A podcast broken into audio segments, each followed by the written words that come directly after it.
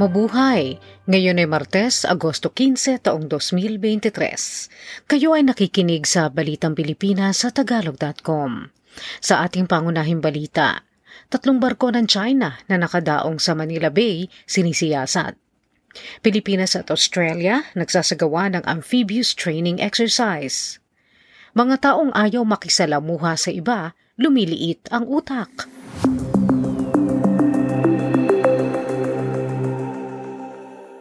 Nagsagawa ng inspeksyon ang Bureau of Immigration o BI at Philippine Coast Guard o PCG sa mga sasakyang pandagat na panghukay sa may reclamation site ng Manila Bay sa Pasay City. Nakaakyat ang inspection team sa tatlong barko na MV Mawa na may labing apat na Chinese nationals at walong Filipino crew, MV Lianglong na may labing pitong Chinese nationals at dalawang Filipino crew at MV June High 5 na may dalawamput walong Chinese crew.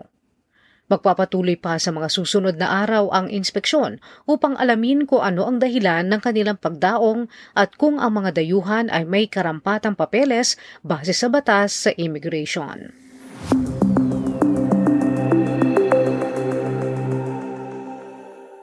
Ang kauna-unahang amphibious exercise sa pagitan ng Pilipinas at Australia ay magtatampok ng pagsasanay sa pakikipaglaban sa tubig at kati at sa kahandaan ng pagtugon sa mga hamon sa Indo-Pacific region.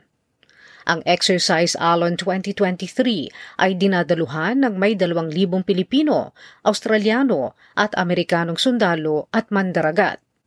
Ito ay sinimulan sa Australia sa flight deck ng HMAS Canberra. Ang bilateral exercise ay magtatagal ng dalawang linggo mula Agosto 14 hanggang 31.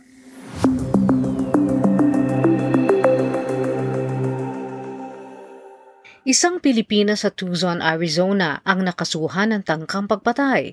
Makaraang tangkain umano nitong lasuni ng asawa sa kape nito.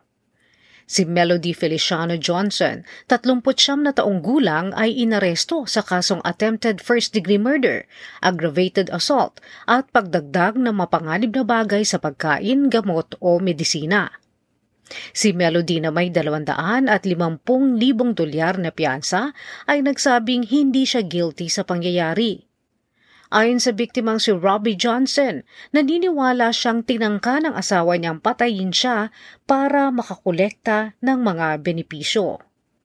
Sina Robbie at Melody ay may isang anak at dumadaan sa proseso ng diborsyo bago naganap ang di umano'y tangkang paglason sa lalaki. Sinabi ni Robbie na simula pa noong nasa Germany sila noong Marso kung saan nakaistasyon siya bilang sundalo ng US Air Force, napansinan niyang lasang chlorine ang kanyang kape.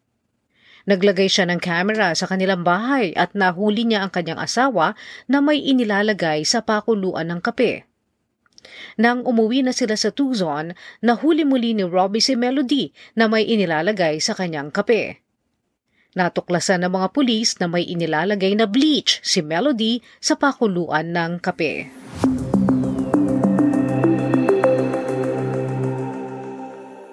May pondong inilaan ang pamahalaan ng South Korea para sa programa kung saan katuwang nito ang mga ahensya ng United Nations upang mabawasan ang mga kaso ng adolescent pregnancy sa Pilipinas.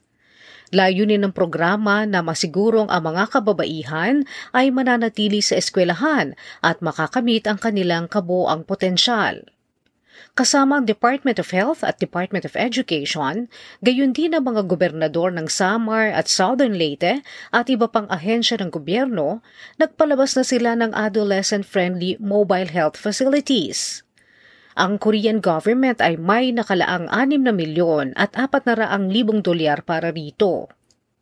Bago nagkaroon ng pandemya ng COVID-19, ang Pilipinas ang ikalawang may pinakamataas na adolescent fertility rate sa ASEAN region at may labing apat na milyong single mothers.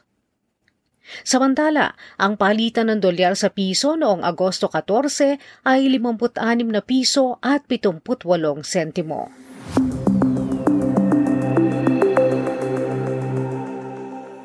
Nagpalabas ng guidelines ang Bureau of Immigration o BI para sa mga papasok at lalabas na mga biyahero mula sa ibang bansa makaraang tanggalin na ng Malacanang ang COVID-19 health emergency sa bansa.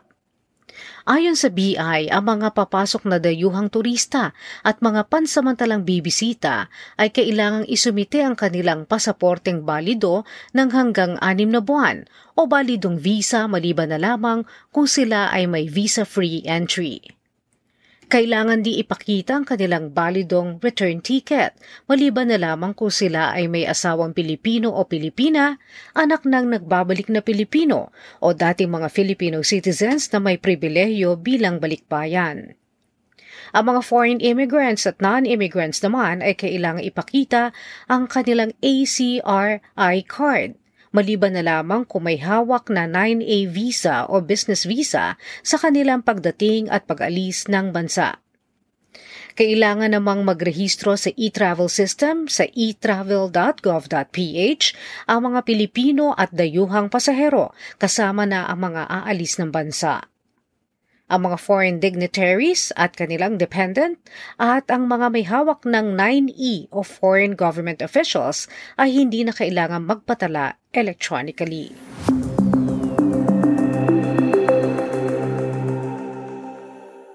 Ang Agham Road at BIR o Bureau of Internal Revenue Road ay papalitan na ng pangalang Senator Miriam Defensor Santiago Avenue makaraang pagbotohan sa Senado na 22 to 0. Nakapasa na rito ang House Bill 7413 na nagpapalit ng pangalan ng naturang mga daan. Ang Agham Road at BIR ay tumatakbo mula North Avenue at tumatagos sa Quezon Avenue hanggang sa East Avenue sa Quezon City. Si Santiago ay dating senador na nakilala sa kanyang matapang na pananalita at katalinuhan. Nasawi siya noong Setyembre 29 taong 2016 dahil sa cancer.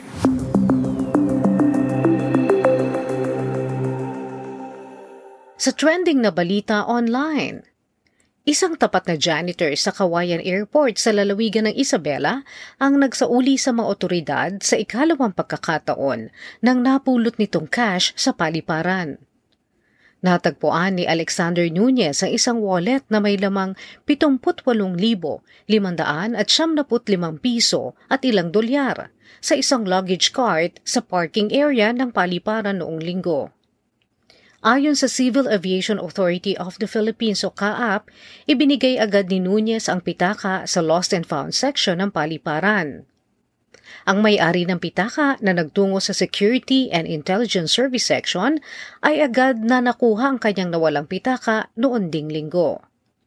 Sinabi ng kaap na si Nunez din ang nakapulot ng isang envelope na may 82,000 pisong cash, mobile phone at mga importanteng dokumento sa isang baggage cart noong Hulyo. Natukoy at naisauli din ang naturang cash at gamit dahil sa mga dokumento.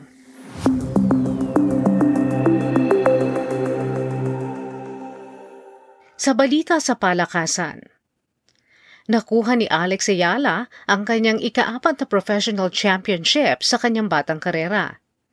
Tinalo ng Filipina tennis player ang Russian-Australia na si Arina Rodionova sa W25 Roehampton Singles Tournament Final sa London noong linggo. Sa kabila ng bata ng labing limang taon si Ayala sa 33 taong gulang na si Rodionova, pinatunayan nitong mas magaling siya sa tennis match na nagtagal ng halos dalawang oras.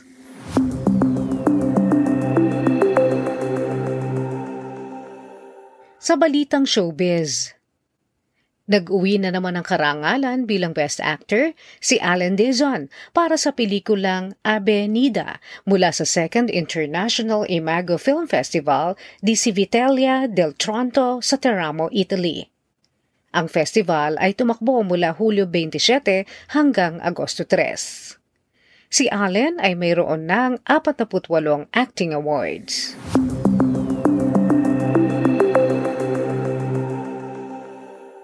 Sa balitang kakaiba. Nababawasan ang utak kapag lagi mag-isa o umiiwas sa mga tao. Ito ang lumabas sa pag-aaral ng mga mananaliksik sa Kyushu University sa Fukuoka, Japan, nang pag-aralan nila ang 8,800 at 76 na taong walang demensya na ang edad ay nasa 73 at naninirahan sa isang komunidad sa Japan.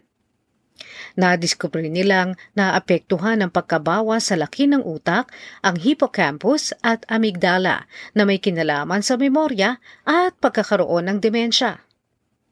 Ang hippocampus ay isang bahagi ng utak na pinaniniwala ang may kinalaman din sa Alzheimer's disease.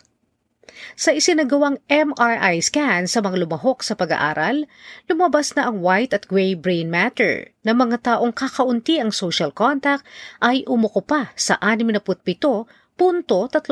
ng espasyo sa ulo.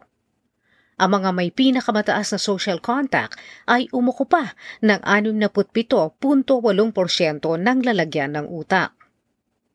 Ang temporal lobe, occipital lobe at cingulum ay nabawasan din.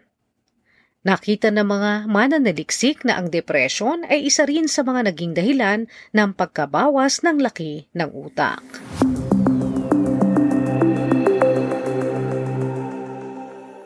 At yan ang kabuuan ng ating mga balita ngayong Agosto 15, 2023 para sa tagalog.com. Basta sa balita, lagi kaming handa.